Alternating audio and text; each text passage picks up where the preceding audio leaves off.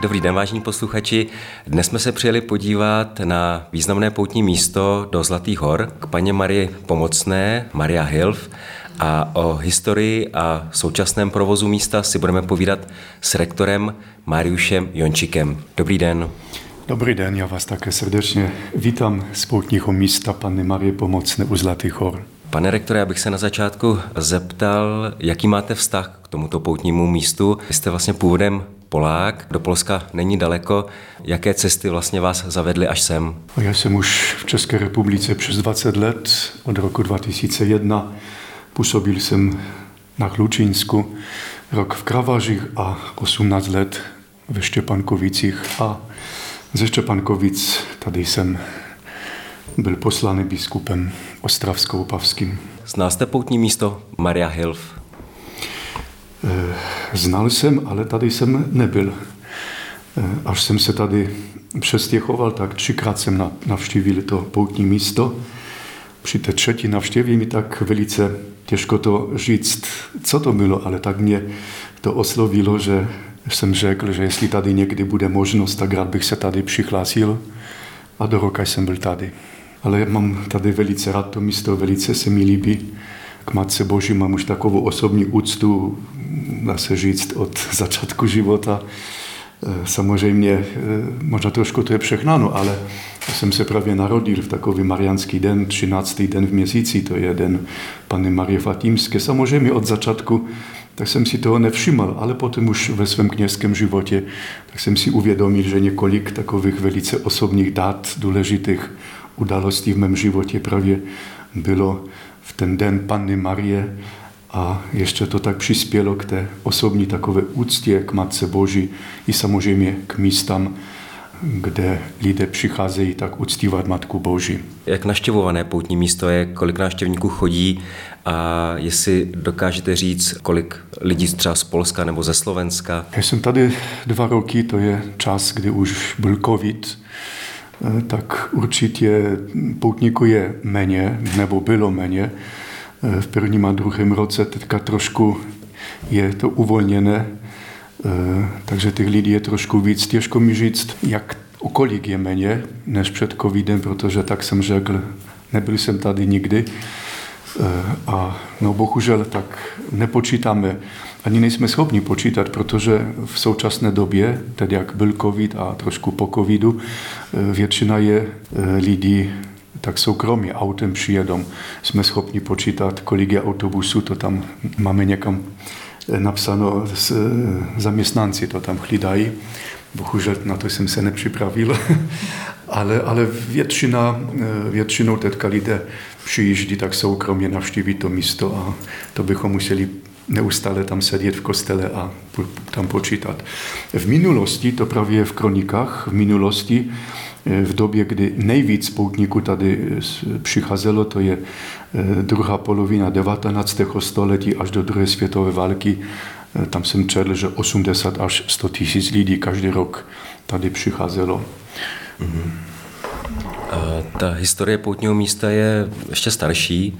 Co vím, tak ty počátky poutního místa tak se datují ještě do doby 30 leté války. Začátek poutního místa tak to vnímáme, i tak to je napsané v historii, to je rok 1718. 1718 tehdy Dorota Vajsova tady přinesla obraz, který objednala u maliže Švarce, namaloval obraz podle pasovské Madonny i tady právě v roce 1718 přinesla a e, zavěsila na strom obraz Panny Marie. Proč tady do lesa, proč tedy na tento kopec? E, tady právě se dostaneme do té, do té doby e, těch, té války 30 lety. V roce 1647 tady do mm, Zlatých hor, tak kde říkali Cugmantel, přišli švédští vojáci. Někteří lidé tady na těchto kopcech e, kopcích na, v lese hledali klidné, bezpečné místo. Tady na tuto choru říkali už tedy Gottesgabe, co znamená boží dar. Tady přišla žena, manželka místního řezníka, Anna Tanhejserová, která byla v požehnaném stavu, tady chtěla nějakou dobu stravit, tady se cítila nebo našla podle sebe nějaké bezpečné místo. I právě byla to doba, kdy se mělo narodit dítě. Myslíme, že domníváme se, že tam prosila o pomoc Pana Boha, možná Matku Boží, tak když se vžijeme do této situaci, to není jednoduché. Jo, sama v lese tetka má se narodit dítě, takže pravděpodobně prosila o pomoc, aby všechno dopadlo dobře, aby dítě se narodilo zdravé. I tady 18. července 1647 se narodilo dítě, chlapec Martin Tannheiser. I ten Martin do své zavěti napsal takové přání, aby na to místo, na kterém se narodil, aby donesli nějaký obraz, sošku, aby nějaká stopa byla Možná, že jeho poděkování za nejen šťastné narození, možná, že i za celý život. Takové bylo jeho přání, aby na to místo donést něco, obraz, sošku e, a že tady se narodil i tímto chtěl asi také poděkovat Panu Bohu za svůj život. Toto přání splnila jeho dcera Dorota Tannheiserova i v tom roce 1718 tady přinesla obraz a k tomu obrazu začali se chodit, modlit pravděpodobně místní lidé ze Zlatých hor. Mm, ta modlitba musela být vyslyšena tak, řekl bych, i mimořádně, protože už po 11 letech, a je to velice krátká doba, po 11 letech farníci chtěli, aby ten obraz nebyl v lese, ale aby ho přenést, slavnostně přenést do farního kostela. Po 11 letech, že teďka cestujeme víc než tehdy, kolik různých je obrazů, kříži, soch, u cesty, v parku, v lese a jsou tam třeba pořad. A ten obraz po 11 letech, to je velice krátká doba pro mě, chtěli, aby byl v kostele. Ne v lese, ale v kostele. I ten první obraz je to dnes ve farním kostele ve Zlatých horách. Ta historie potom je, řekněme, dramatičtější. U stejného mali, že objednali druhý obraz, někteří říkají kopie. Kopie to tak není, protože to také nie, není jeho vlastní takové dílo představu Matky Boží on maloval podle Pasovské Madony, tak u něho objednali druhý obraz, stejný obraz, i tento obraz vrátil se na eh, Maria Hill dneska mluvíme, i tento obraz je do dneska. Tady na Maria Hill, na tom místě, tedy, kde vysel ten obraz, tak později vznikla kaple a po ní potom poutní kostel. Nejdřív eh, postavili nějakou malou dřevěnou kaplu, která tam nějakou dobu sloužila a kolem poloviny 19. století, přesně řečeno tam je 1830, tak nějak místní faraž viděl, kolik tady lidí chodí, že těch lidí je víc a víc, tak e, chtěl postavit, nejen chtěl, ale začal potom stavbu zděného kostela. Zděného kostela. I kolem kostela také vznikly e, budovy, jak restaurace nebo na občerstvení, na ubytování, protože také lidé tady se dostali na toto poutní místo. Dneska přijede autobus, dneska autem lidé přijedou a kdysi jinak se putovalo, tak eh, potřeba bylo, aby mohli tady se najíst, aby mohli odpočinout, aby tady třeba mohli stravit eh, několik, možná i dní. Eh, těch budov bylo víc, než je dneska. Tak řekněme od poloviny tohoto 19. století vznikl. Tady byl postavený kostel, byly postavené ty budovy, bylo tady i kolem dokola 27 e, kaplí, větších, menších kaplí. Takže postupně vzniklo tady větší ještě, než je dneska e, poutní místo. Velice mě oslovila taková jedna věta tohoto pana Faraže, když to řekl lidem, tak nebyli ty moc nadšení. Jsme chudí, máme kostel, nemáme na to, aby tam někam v lese stavět druhý kostel, poutní kostel, tak on řekl, ale já znám jednu paní, napsané velkým písmenkem, která vlastní neocenitelné bohatství. Já z této věty e, cítím, vnímám obrovskou důvěru. Pan Bůh nám pomůže, nebojíme se. Podalo, podařilo se přesvědčit farníky nebo potáhnout za sebou farníky, opravdu postavili větší, než je dneska poutní místo. Ten kostel vidíme vlastně za vámi na velkém olejovém obraze. Dneska ten vlastně kostel už nestojí, je znovu vybudovaný. To díky tomu, že vlastně v době po druhé světové válce komunistický režim vlastně církvy a církevní činnosti vlastně vůbec nepřál. Došlo to tak daleko, že kostel z toho 19. století byl zničen. Tak v té době ještě doplním, když postavili tady poutní místo, zděný kostel, to byla doba, kdy nejvíc tady poutníků navštěvovalo, čteme v dějinách 80 až 100 tisíc lidí každý rok. Po druhé světové válce ještě bylo to, toto poutní místo otevřeno 10 let, do roku 1955. V roce 1955 komunisti zavřeli to místo, nemohli se tady konat ani žádné poutě, ani, žádný boho, ani žádné bohoslužby. Lidé také mi řekli, že i byli, byla doba, že vůbec tady lidé nemohli přijít. Bylo hlídáno, aby tady nikdo se nedostal. Samozřejmě, že když nepoužíváme jakoukoliv budovu, bude to obytný dům, nebo stejně to se týká kostelu, když se delší dobu nepoužívá, tak to všechno chatra. V této době byly i rozkraděny, to, co tam bylo uvnitř. Takže od 90. od roku 1955 toto poutní místo bylo uzavřeno a ještě taková tragičnější událost to je listopad 1973, kdy komunisté rozhodli, že prostě to místo bude úplně srovnáno se zemí. Přijeli voláci, vojáci od Brna a všechno vychodili do vzduchu.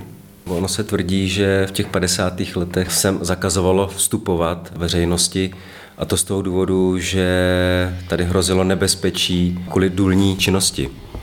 No to bylo takové oficiální, oficiální důvod, ale to, že vláda byla proti i církvi, i věřícím lidem, tak to je asi ten hlavní důvod a tak to i řekli mi ještě žijící lidé, kteří tuto dobu pamatují. Pro mě především bylo takové nepochopitelné ten rok 73. Já jsem cizinec, jsem z Polska, už ty roky pamatuji, tak pro mě to bylo takové divné. Proč 73. rok, proč 70. roky? Odpověď místních lidí byla velice krátká, že právě 50. Le, le, roky a 70. byly pro církev i pro věřící takové nejtěžší po druhé světové válce. A to je v dějinách tohoto poutního místa. To je pravda, no vlastně v těch, té druhé polovině 60. let ledy ve společnosti rozstály a týkalo se to i společnosti církevní.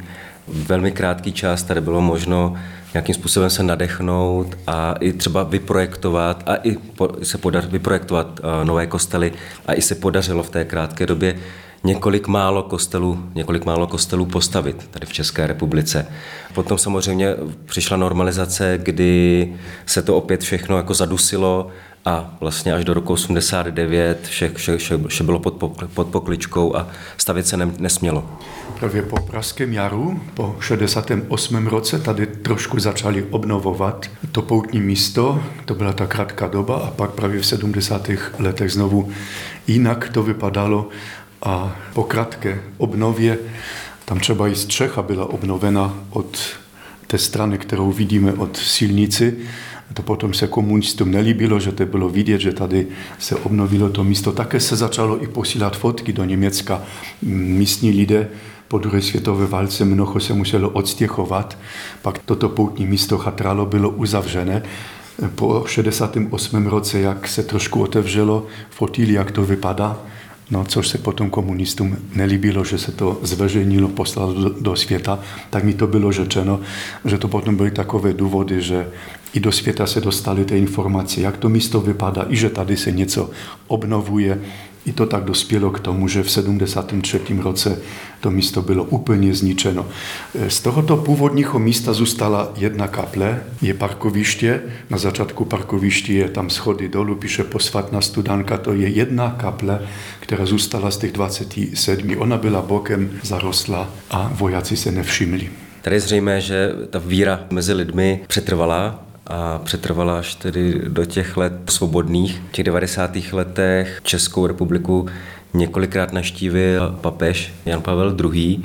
A tuším, že to bylo při druhé cestě, kdy posvětil základní kámen nového kostela, který měl být postaven tady na místě toho původního, zbouraného. Ten původní místo, už ten zděný kostela nasledující potom budovy, které patří, patřily k tomuto místu, to bylo postaveno z inicjatywy místního faráře. A obnova tohoto poutního místa, je to pro mě také i zvláštní, bylo to inicjatywa wierzycich, którzy tady zůstali. Takový rozdíl. Ne, že místní pan farář anebo pan biskup takovou myšlenku, že by to obnovit, že by to postavit, ale lidé, kteří tady zůstali, i když byla těžká doba, aby vyznávat víru, aby chodit do kostela, aby děti poslat do náboženství, ta víra zůstala, paměť o poutním místě zůstalo i tady vzniklo združení pro obnovu poutního místa, věřící lidé, kteří po 89. roce to združení vzniklo, chtěli toto poutní místo obnovit. I ta obnova, to nové místo, které dneska je, to je jejich dílo. To je jejich dílo.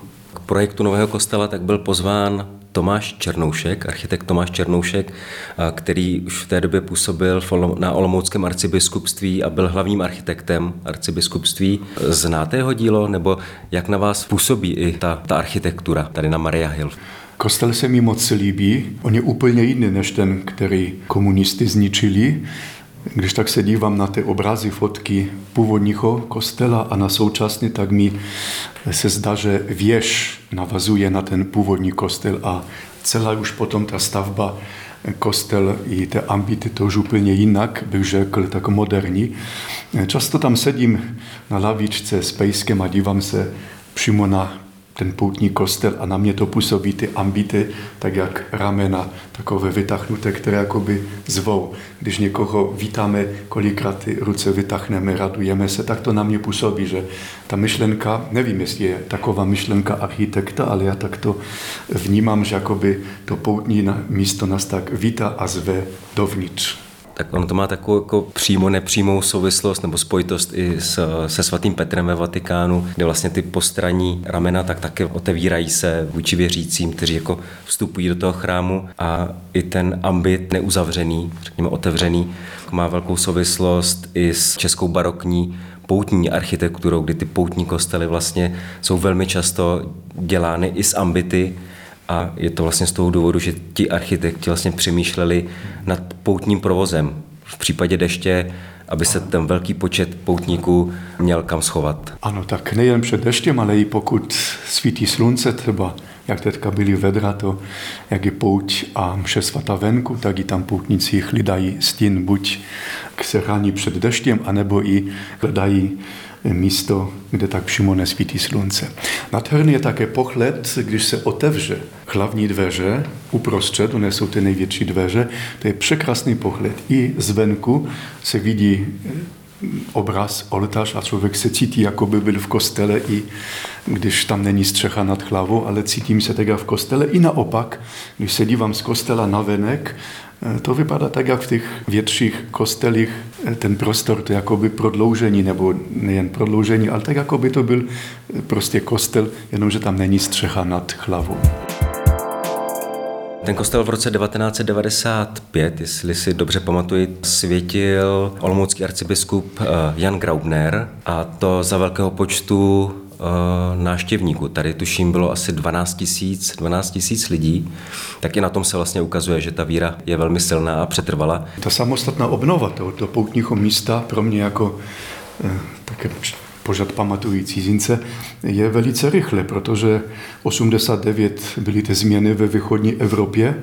Jak jste řekl, v 95. roce už bylo otevření, posvěcení tohoto poutního místa a připravit takovou stavbu, projekt e, povolení a hlavně ještě finanční prostředky získat, to je opravdu velice krátká doba.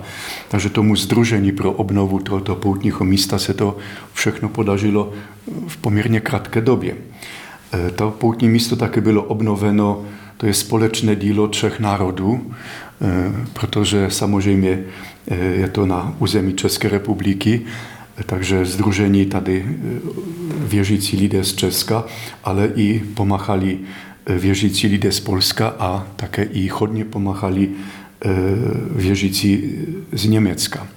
Takže to je takové společné dílo třech národů. I ta stavba byla také krátká, samostatná stavba to je 93 až 95. Olomoucký arcibiskup Jan Graubner za účastí, tak se počítá 11-12 tisíci lidí tady posvětil tento kostel, který dodnes slouží eh, věřícím, ale nejen věřícím, tady přijde hodně turistů navštívit, podívat se na místo, které je mimo město, je dva kilometry od hlavní cesty v krásném prostředí. Natáčíme v době, kdy tady poutním místem Maria Hilf eh, prošla jesenické procesí. Po druhé, v neděli tady začala pěší pout Jesenickem. Celý týden jde skupina poutníků, ale nejen z Jesenicka, oni z celé republiky tady přijíždí. Eh, oni navštěvují eh, bývalé a ještě současné místa, kaple, nějaké kostelíky. Vždycky je to 14 míst a to navazuje na 14 zastavení křižové cesty, tak oni řekli. Takže v loni to bylo poprvé, byla to úspěšná taková pouť Jesenickem, żeby poznat tu historię Jesenicka. Některé místa už nejsou, ale také je navštěvují a protože byl zájem, bylo to úspěšné, tak letos po druhé. Na Maria Hilf byl začátek a celý týden Jasenickým cestují. Jaké další poutě jsou spojeny s Maria Hilf? Na Maria Hilf jsou nasledující poutě. Ta poutní sezona, jestli tak můžu říci, začíná v květnu. E, na začátku května je pouť rodin. E, to místo začalo od narození dítěte i když tak sledujeme dějiny tohoto poutního místa, to s tím životem, e, to je všechno tady spojeno. I taková pouť rodin právě, myslím, patří na Maria Hilf. I ona začíná každý rok pouť rodin. Hned po pouti rodin je pouť kněží. V srpnu je hlavní pouť. Ta hlavní pouť je spojena se slavností na nebe vzetí Panny Marie. I v září tady rok po otevření od roku 1996 přicházejí poutníci z Guchovas, pěší, to je taková farní pouť, i pouť národu, která se koná každý rok o třetí E, zažijové sobotě. Také od posvěcení od 95. roku. Je to nava, navazuje to na to, že to místo právě vzniklo, nevzniklo, bylo obnoveno díky spolupráci věřících z Polska, z Česka, z Německa. Tam vznikla taková myšlenka, aby se konala pouť národu. Mm-hmm. To je vždycky o každé třetí zažijové sobotě. Duchovní život je tady spojen i s e, relikviemi tady uloženými Tuším, že tady jsou relikvie svatého Norberta, svatého Jana Nepomuka Neumana a i, I Jana Pavla, Jana, Jana Pavla II. Svatého Jana Pavla II. Tak jsou ty re, ostatky relikvie, to jsou osoby, které znaczy ze životem šíří takovou úctu e, k lidskému životu. Od 95. roku také se přidává Panna Maria Pomocná, se přidává ochraňkyně života ochraňkyně života. Ten kostel byl právě otevřený, posvěcený v 95. roce a v 95. roce také Jan Pavel II. papež, teďka svatý Jan Pavel II. napsal encykliku o lidském životě, Evangelium Vitae, o úctě k lidskému životu. I tyto dvě události tak byly spojené. Pamatujeme, že to poutní místo vzniklo od narození dítěte. I proto po ten 95. roce ještě víc trošku tak se eh, mluví o tom, zdůrazňuje se, eh, právě modlíme se tady za úctu k lidskému životu. Tady mnohokrát soukromě přicházejí rodiče i prosí, buď aby měli dítě, chtějí, nemůžou mít, anebo, anebo eh, dítě má se narodit nemocné, doktoři zjistili nějakou nemoc, mm, a mnohokrát jsou tady vyslyšeni. Před syní je taková malá tabule, která se obnovuje. My ani o tom mnohokrát nevíme, že tady lidé přijdou, modlí se, prosí a pak někteří se vrátí a tam nechají fotku svého dítěte. Minulý týden jsem dostal dopis z Prachy, také jsem nevěděl, je tam krátký list, dopis, fotka. Byli tady minulý rok, prosili o dítě a poslali fotku dítě dítěte malého Mikuláška, který se narodil v červnu nebo v červenci. Takže to místo, které začalo od narození dítěte, který je spojený právě s takovou událostou, to trvá. Ono ještě možná víc v této, nej, v této e, době po obnově stalo se místem modlitby za úctu e, k lidskému životu, životu za nenarozené děti. Mnohokrát, jak jsem řekl, rodiče tady prosí a modlí se, aby mohli mít dítě. Někteří se vrátí a poděkují tím způsobem, že tam i nechají fotku. Když jsme sem přicházeli, tak jsme viděli vlastně klempíře, jak dělají novou plechovou střechu. Letos jsme se rozhodli, nejen rozhodli, ale to bylo nutné prostě vyměnit střechu na ambitech před kostelem, protože tam už tekla voda. Jak náročná je údržba tady, tady poutního místa, protože jsme uprostřed lesů relativně vysoko? Bych řekl, že když máme byt nebo dům, tak víme, že všechno stojí, to znamená, postavíme dům a pořád se tam musí něco to opravit, koupit něco nového, takže samozřejmě i údržba každého kostela je, stojí něco peněz. Já jsem jako farář, eh, teď jako rektor tady poutního místa, to snažím se pokračovat v tom, že kolik máme peněz, kolik jsme schopni udělat, tak tolik postupně eh, děláme. Byl jsem farářem 18 let a nikdy jsme žádné půjčky, dotace neměli. Prostě byl jsem v živé farnosti. Myslím si, že jsou farnosti takové chudší, kde přijde pár lidí, tak myslím si, že oni mají nárok na nějaké dotace, půjčky a tak dále. Pořád jsem to říkal lidem, my musíme se postarat o svůj kostel. A kolik bylo, kolik jsme měli peněz, kolik jsme ušetřili, tolik jsme potom investovali a myslím si, že, nebo snažím se zatím dělat to stejně i na poutním místě. Tady nejsou farníky, my nejsme farnost, takže to, co máme, jaké máme prostředky, tolik potom jsme schopni investovat, ušetřit, protože i běžný provoz, jak říkáte, v zimě si musí odhrnout cesta až do hlavní cesty, to je dva kilometry parkoviště, aby tady lidé mohli. Takže to všechno udržba, teďka i taková běžná sečení trávy a tak dále. I to stojí, co je před kostelem. Samozřejmě i v kostele také snažím se, je tam hodně věcí, které se musí ještě udělat, nové koupit, požídit a tak dále. Já bych vás, pane rektore, požádal, jestli byste nás provedl poutním místem. Združení pro obnovu poutního místa to chtěli předat nějakému řecholnímu společenství, že by tady působili řecholníci. Ale bohužel nebyl zájem. Řecholníků je málo, mnoho klášterů je prázdných, obrovských někdy klášterů, třeba byl jsem v Oseku, obrovský klášter a když jsem byl poprvé, po druhé, tam byl opat a jeden mnich. Když jsem byl už po třetí, po čtvrté, opat zemřel, jednoho řecholního kněze vzali a klášter je prázdný, takže tady nebyl zájem, aby posle nějaké nenašli žádné řecholní společenství a předali to Olomoucké diecezi, pak vznikla Ostravsko-Opavská dieceze a nyní to patří Ostravsko-Opavské diecezi. A pokud otec biskup má kněze, tak tady pošle kněze, pokud není, tak třeba i byl spravovaný ze Zlatých chor panem farářem. Nebylo to stavěno jako poutní dům, mm-hmm. bylo to stavěno jako klášter.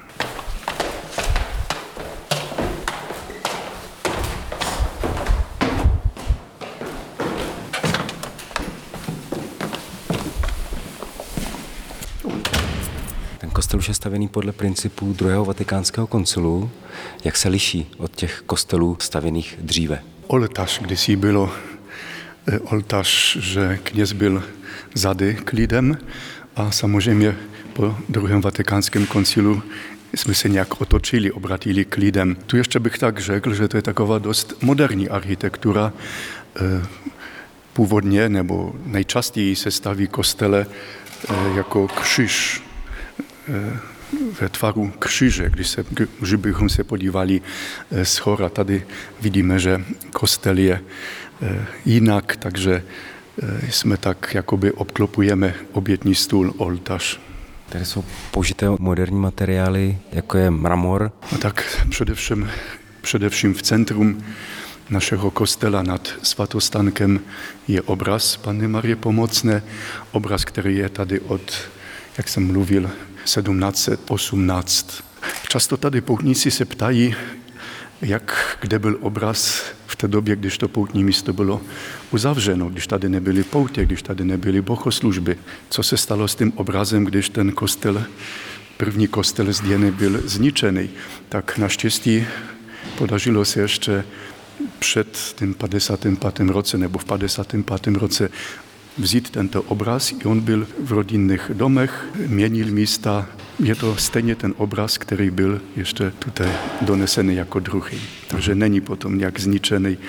Je to, je to obraz, který tady druhý byl namalovaný a donesený. V té době, kdy bylo uzavřené poutní místo, tak on, on byl v rodinných domách a přenašelo se, aby ne, nevěděli, že je tady. Hmm, se schoval se v soukromí. Mm, Jsou tady dva vitraže, je svatá Aneška Česká i svatá Hedvíka, patronka Slezská, protože jsme na Slezsku, patronka také Ostravskou pavské diecezí. A po pravé straně máme relikwie, ostatki svatého Jana Pawła II, svatého Norberta, svatého Jana Nepomuka Neumana, a przed nimi mamy swicen, takový moderní svícen, tady lidé modlí se, zapalí svíčku, určitě i na tomto místě své úmysly odevzdávají Panu Bohu na přimluvu těchto svatých lidí.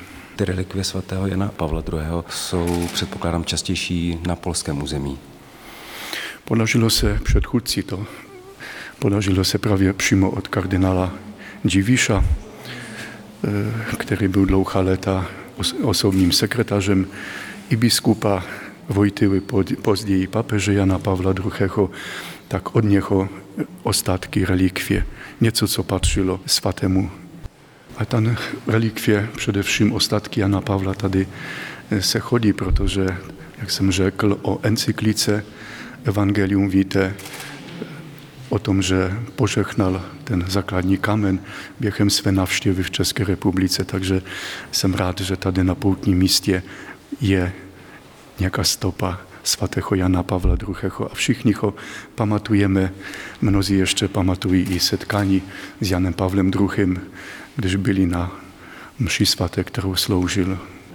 Mladí už nepamatují Jana Pavla II., ale střední generace starší určitě pamatuje a všichni jsme měli velice rádi Jana Pavla II., jeho takovou i úsměch, i ten přístup k lidem, otevřenost k lidem, takže, takže jsem opravdu rád, že tady, tady máme ostatky Jana Pavla II.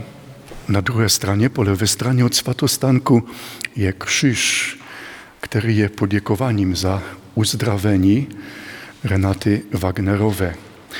Je to osoba, která také musela odejít do Německa, byla vážně nemocná, měla krátkou dobu života před sebou, pamatovala o tomto poutním místě, tady přijela modlit se za uzdravení, byla uzdravena i věnovala na poděkování za své uzdravení tento kříž, který tady vidíme. Interiérová křižová cesta? Hmm. V kostele máme křižovou cestu od roku 2003. Jindřich Matyjaszek, rzezbas, udělal tuto křižovou cestu i věnoval poutnímu místu. Také od něho máme sošky do Betlemu, to jsou také vyřezávané, dřevěné. To je jeho dar pro poutní místo. Vy tady máte i křižovou cestu exteriérovou, která je před, před poutním místem. Máme křižovou cestu v Ambitech, pak ještě je taková křižová cesta asi 400 metrů na pozemku Maria Hilf. I ta nejdelší, nejstarší, která vede od Zlatých hor, tak asi 3 kilometry. Kdysi lesem, dneska už částečně lesem, částečně po louce. Každý první pátek měsíci jdeme křižovou cestu od Zlatých hor, od areálu Bohemia až tady na poutní místo. V 9 hodin večer začíná tato noční křižová cesta. Hmm, což není moc tak časté, chodit noční křižovou cestu. Je taková tady tradice, že tady chodívali lidé i do dneska, do, udržujeme tuto tradici. Musím také říci, že hodně Poláků přijíždí na tuto noční křižovou cestu. Tady máme takovou malou vzpomínku na jednoho kněze, to také je rodak z Jesenicka, který musel po druhé světové válce odejít do Německa. Adolf Schrenk. Tento kněz také pamatoval na toto poutní místo i působil v Bavorsku, i tam právě organizoval sbírky na obnovu poutního místa. To je takový veliký přítel poutního místa. Tady u vchodu máme dvě takové skříně.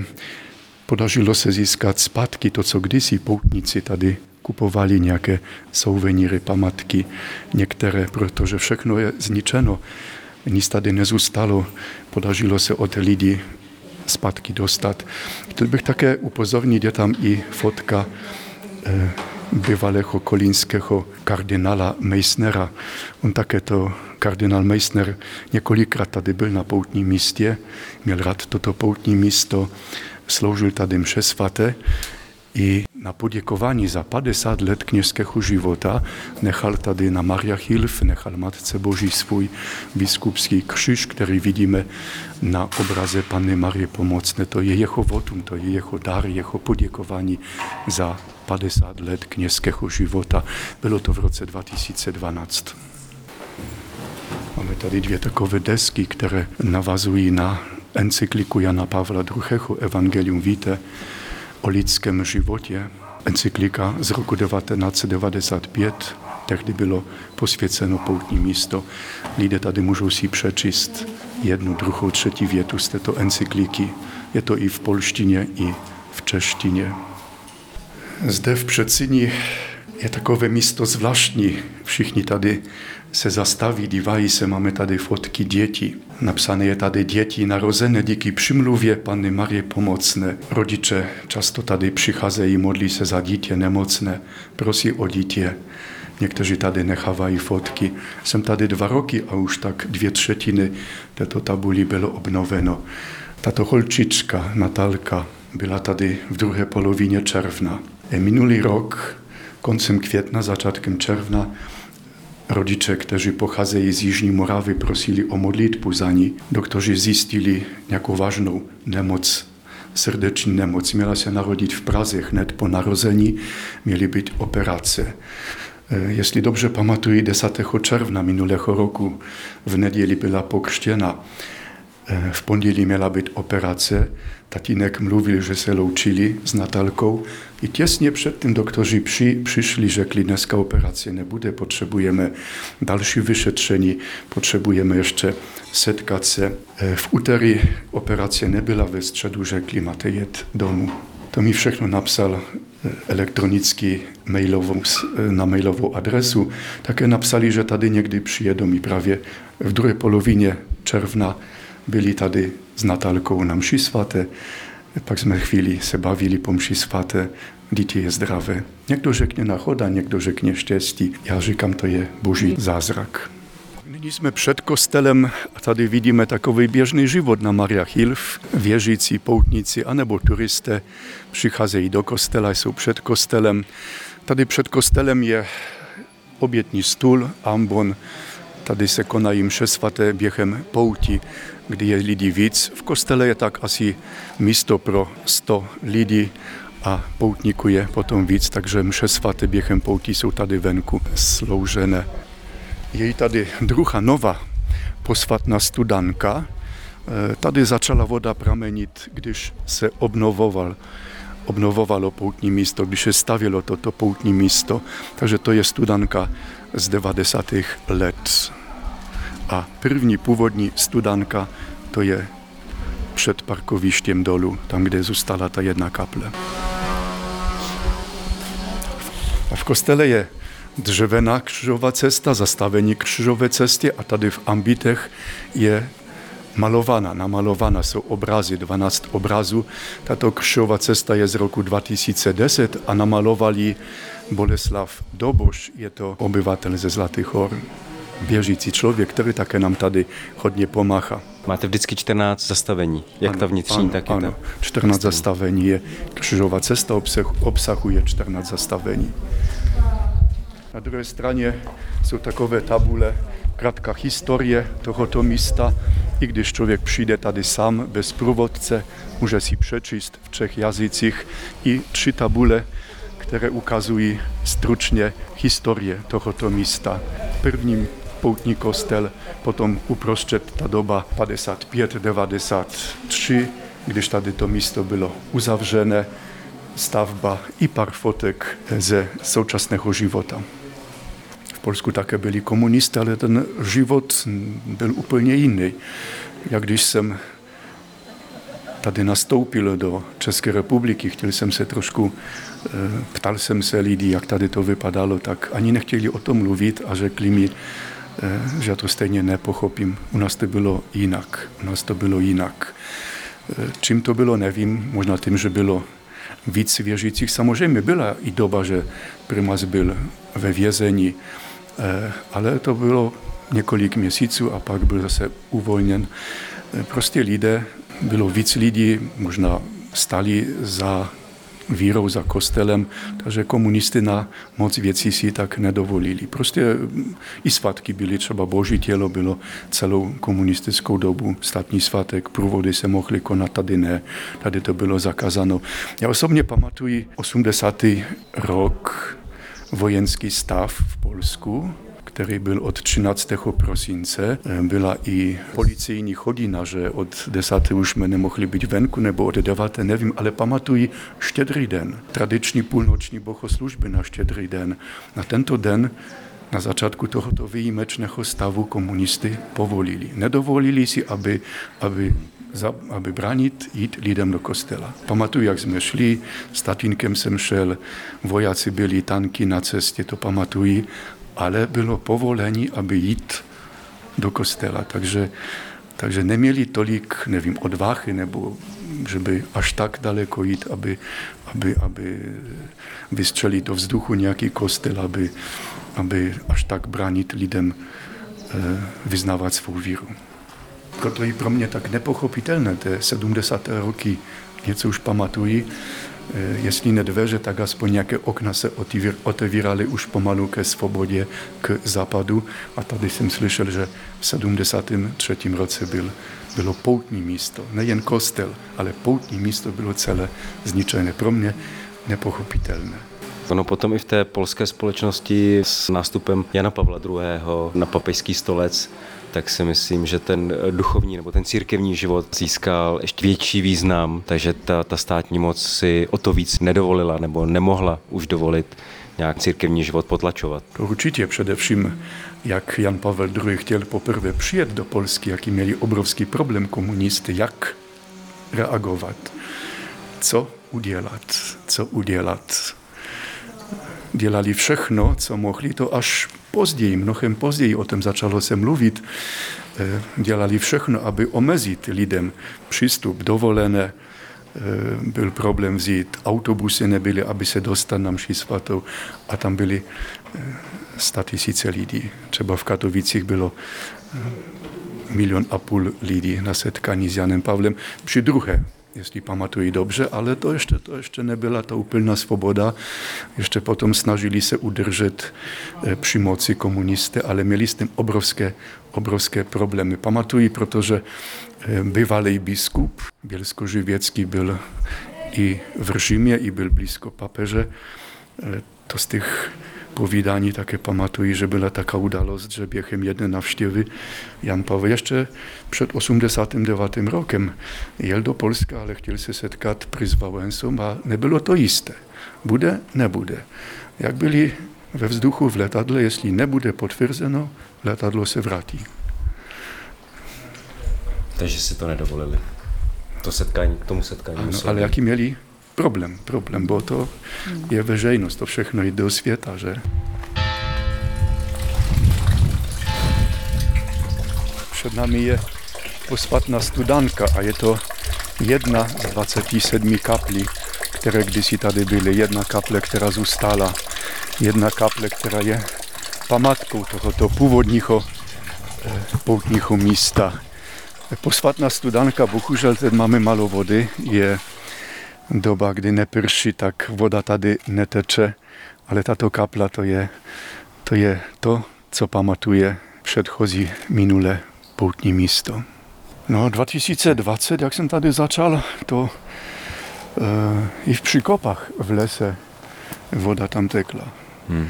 Už loni, už loni bylo méně a teď letos to je ještě hmm. horší. horší. Mm-hmm. Mm-hmm. Jsem si právě říkal, že bychom tak, nabili. ale bohu díky, že tam začala voda tect, jo, protože tam ten pramen je jaký, no i jiný pramen, možná tam, nevím, si víc vody, jak to říct, ale tam, tam lidé můžou si vzít mm-hmm. vodu z posvatné studanky a v té původní jsou teďka dlouhé týdny a měsíce, že voda neteče. Tuto místo mám velice rád. Před tou posvatnou studanku je tady, jsou tady lavice. Je to několik metrů od kostela pod parkovištěm a tady je i přes během dne tady je klid, ticho, obklopení jsme stromy. Rád tady sedím, pomodlím se breviař.